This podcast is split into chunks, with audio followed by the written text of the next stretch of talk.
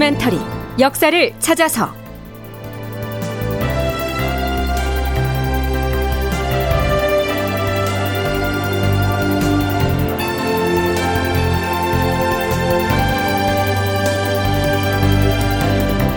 제 1107편 4대를 앞세운 신하들의 저항. 극본 이상락, 연출 황영선.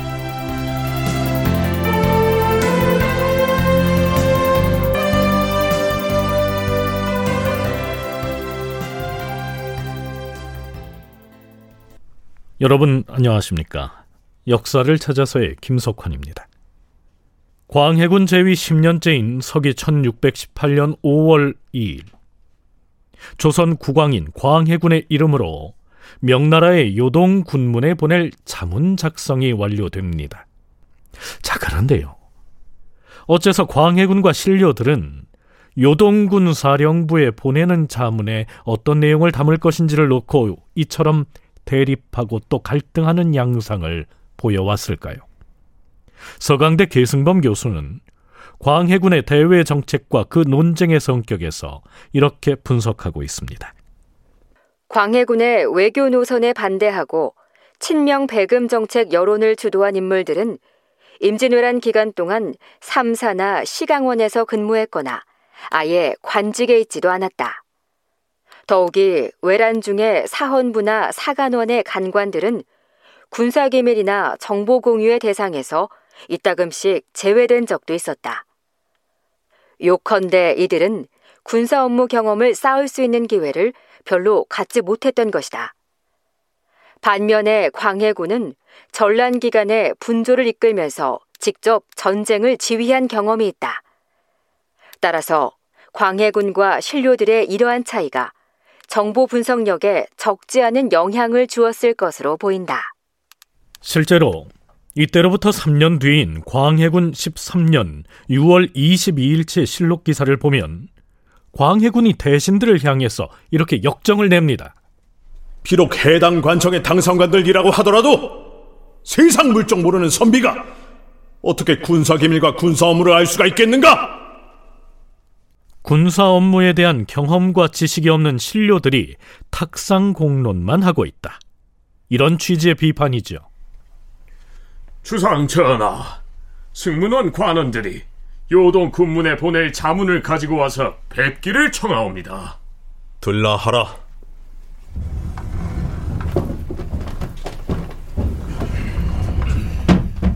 승문원은 외교에 관한 문서를 담당하는 관청이죠. 요동에 누구에게 보내는 자문을 작성하였는가? 요동군문에 순무와 총독 등에게 보내는 자문이옵니다. 명나라 요동군 사령부인 요동군문의 순무는 중앙에서 파견한 문관이고요, 총독은 지방행정구역인 성을 다스리는 관직입니다. 과인이 내린 지침대로 작성하였는가? 예, 전하. 주상 전하께서 해달하신 교재의 내용을 반영하여 작성하였사옵니다. 저들이 출병을 요구한 병사의 규모에 대해서는 무어라 답을 했는가? 당초 저들이 화기수 7천을 언급하였사온데 그마저 못하겠노라고 할 수는 없어서 그 정도는 징발하여 대비를 하겠다고 기술하였사옵니다. 자문을 가져와 보라. 예, 전하.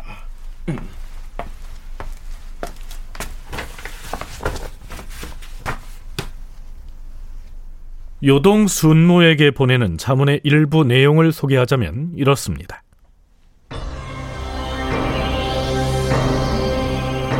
조선 국왕은 후금 오랑캐의 정세에 관한 일을 요동 군문에 알려드립니다.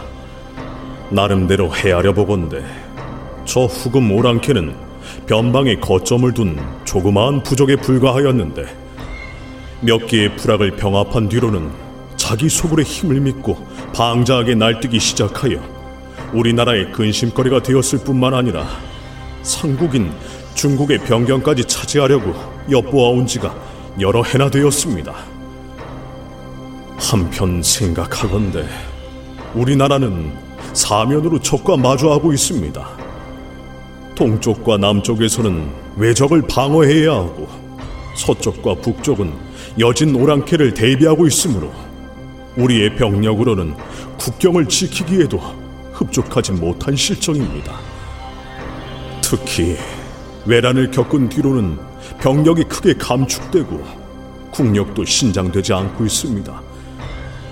요동군문에서 우리에게 화기수 7천을 보내라고 하였습니다만 사실 7천의 병력은 지금 우리나라 해안에 있는 각 진지의 병력을 모두 합한 숫자입니다.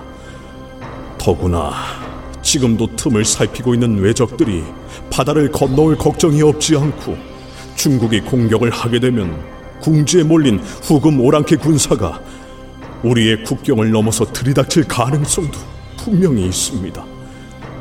이런 마당에 지금 만약 국경을 지키는 병력을 모조리 징발해서 전쟁터에 내보내면 국가의 방위가 허술해질 것이어서. 그럼에도 불구하고 7천의 병력은 어찌어찌 소집을 해볼 테니 그 군사로 하여금 가능하면 우리의 국경을 지키게 해달라, 뭐 이런 내용입니다.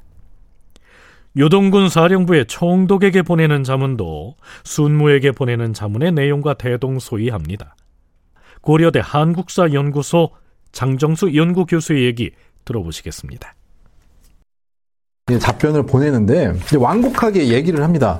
작전기를 좀 알려달라, 작전 지침을 좀 내려달라. 그러니까 다시 말해서 너희들도 준비 안 됐잖아, 이 얘기입니다. 일단 언제 갈지 모르니까 야 준비해놔라고 어떻게 보면 예령을 내려놓은 거예요. 동령을 내리기 전에 예령을 내려둔 상태인데 자꾸 답변을 해야 되니까 알려달라 이렇게 물어보는 거죠. 그래서 사실 이거는 말은 이렇게 했지만 안 가고 싶은 거예요. 네, 그런 것들을 다 이런 식으로 우회적으로 표현하는 거죠. 그 다음에 군대를 지금 정돈하고 있다. 근데 순무 같은 경우는 7,000명을 요구했어요. 그래서 우리가 7,000명까지는 못 모으지만 이렇게 얘기를 했고, 그다음에 총독 같은 경우는 수만 명이라고 했으니까 우리가 10,000명을 준비하고 있다라고 대답을 하기는 합니다. 그래서 뭐라고 썼냐면 직서가 내려오기를 기다렸다가 즉각 출동하겠다. 직서가 안 왔다고 얘기한 겁니다. 준비는 하고 있대. 북경으로부터 황제의 직서가 오면 군사를 출동시키겠다. 광해군은 요동에 보내는 자문에다 이런 조건을 붙이죠.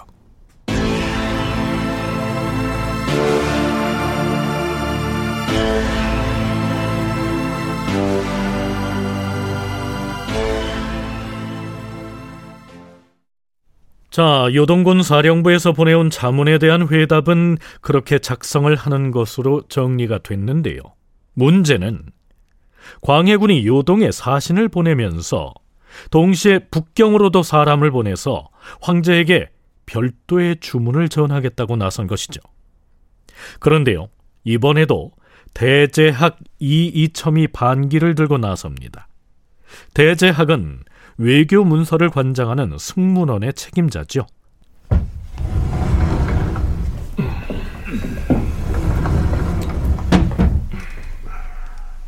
전하, 명나라 조정이 보내는 주문과 관련하여 승문원의 의견을 전해드리려고 편전에 들어싸옵니다.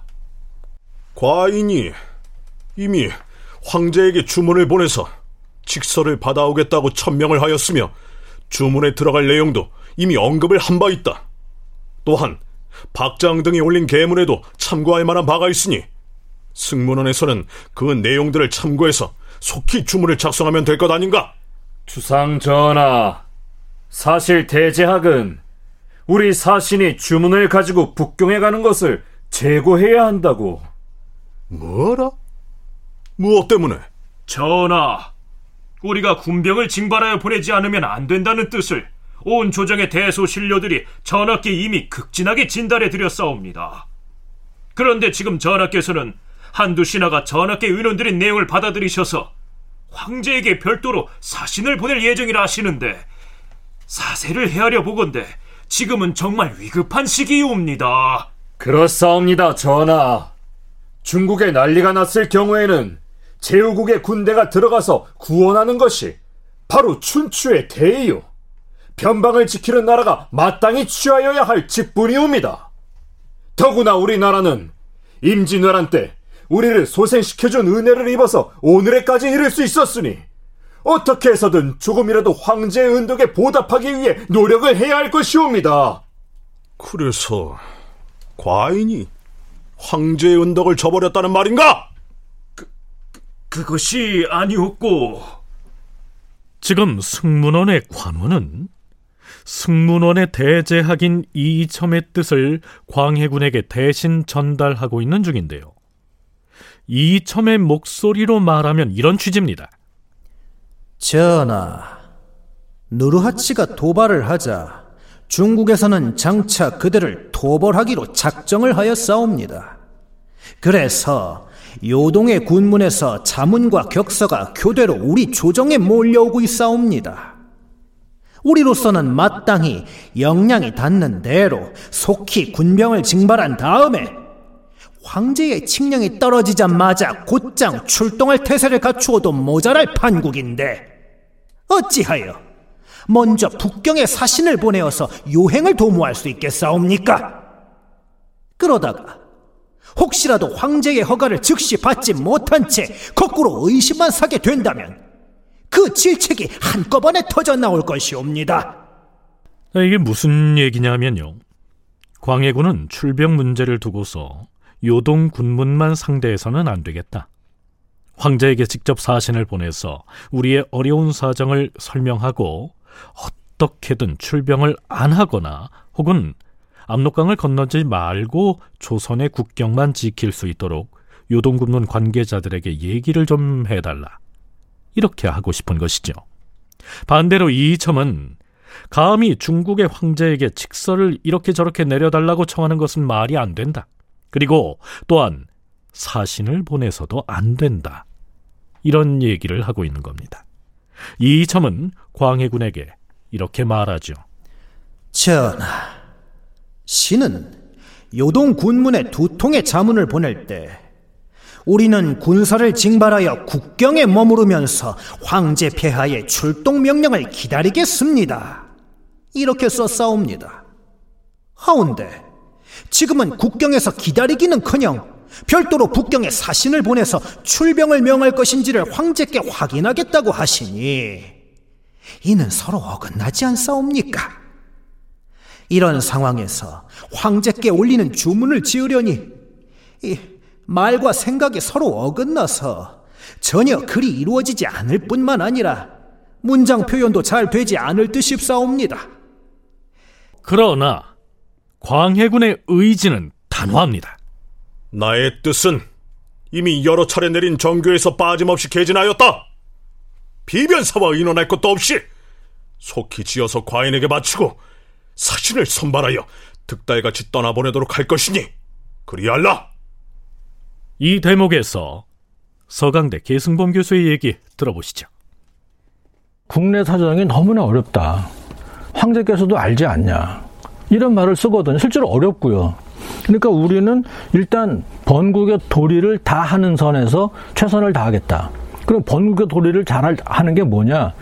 번국을 잘 지키겠다는 거예요. 그러니까 우리는 우리 강토만 잘 지키겠다. 그런데 지금 전쟁은 좀 무리한 면이 있으니까 오히려 황제께서 요동 군문에 칙서를 내려서 작전을 좀 신중하게 하도록 좀 타이르는 게 어떠냐, 이게 건의까지도 해요. 그러니까 이거는 굉장한 지금 주문이죠. 그런데요, 광해군은 왜 한사코 요동군문 책임관리들의 말은 불신을 하면서 어떻게든 북경으로 사신을 보내서 황제와 직접 소통을 하려고 했을까요? 고려대 한국사연구소 장정수 연구교수의 설명 들어볼까요? 기억을 해야 되는 대목이 뭐냐면 요동하고 명조정의 논의가 좀 다르다고 했지 않습니까? 근데 명조정의 논의는 물론 조선을 동원해야 된다는 논리도 있었지만 주류를 형성하게 되는 게 뭐냐면 우리가 어떻게 말하면 번국 외번한테 의지할 수 있느냐, 당당 천조가, 이런 논리라면 요동하면은 사실은 실무자잖아요. 근데 저쪽에서는 멀리 있는 구중궁궐에서는 큰소리 치고 있는데 여기서는 실태가 좀 열악한 거죠. 병사도 없고 병사 모아놓으면 도망가고 장구류도 안 좋고 이런 상황이니까 사실 입장이 좀 달랐던 거예요. 그러니까 이게 핵심인 거죠. 그러니까 이 얘기는 만약에 조선 국왕이 이렇게 주번을 올리잖아요. 그럼 사실 명황제 입장에서는 됐고 무조건 동원해, 이렇게 얘기하기가 사실 어려운 거죠. 그리고 어떻게 보면 이거를 조선이 역이용하고 있다, 만일에 조선의 사신이 북경에 가서 황제에게 주문을 전해주면서 열악한 국내 사정을 호소를 하면 명나라의 중앙조정에선 황제 폐하, 조선의 국왕이 이런저런 어려운 사정을 호소하는 주문을 보내왔사옵니다. 더구나 일본과의 전쟁으로 인한 피해가 복구되지 않아서 군사 징발과 군량 확보가 어렵다고 하옵니다. 모름지기 당당한 천자국인 우리 중국이 가난한 본국으로부터 군사 지원까지는 받을 필요가 없을 듯 하오니 조선의 국경이나 잘 지키라고 하는 것이 어떨까 하옵니다만. 이렇게 되면 명나라 황제가 매몰차게 군대를 출동시켜서 후금과의 전쟁에 참여하라고는 못할 것이다. 광해군이 그 점을 노렸을 수 있죠. 물론 어디까지나 명나라 조정에서 그런 반응을 보일 수도 있다는 가정을 해본 것이고요. 만일 그렇더라도 누르하치 후금 군사와 직접 전투를 치러야 할 요동군문의 장수들은 현지의 실정을 모르는 한가한 소리로 여겼겠지만 말입니다.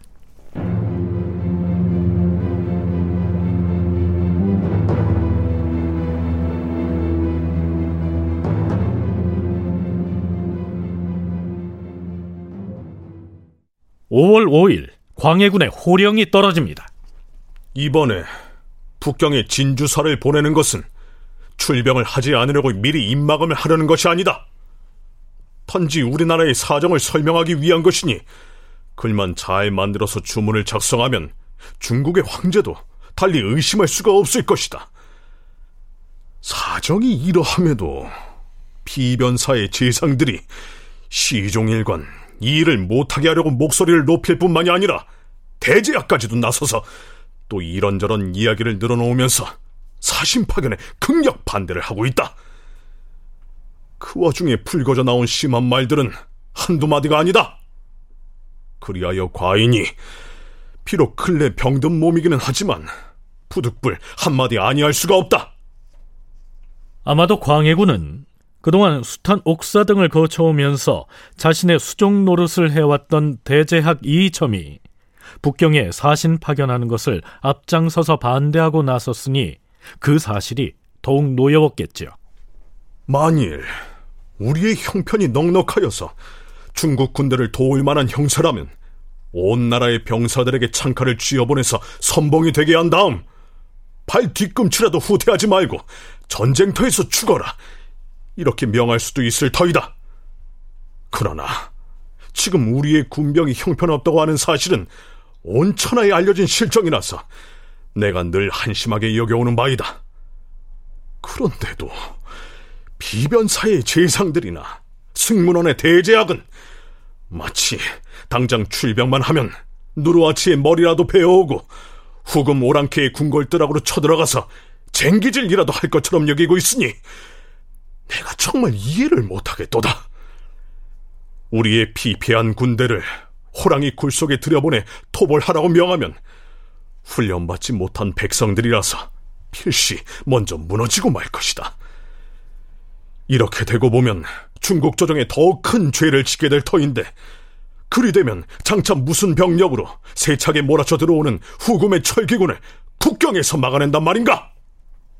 하지만 결국은 북경의 명나라 조정에 보낼 주문은 작성이 되죠. 다큐멘터리 역사를 찾아서 다음 시간에 계속하겠습니다.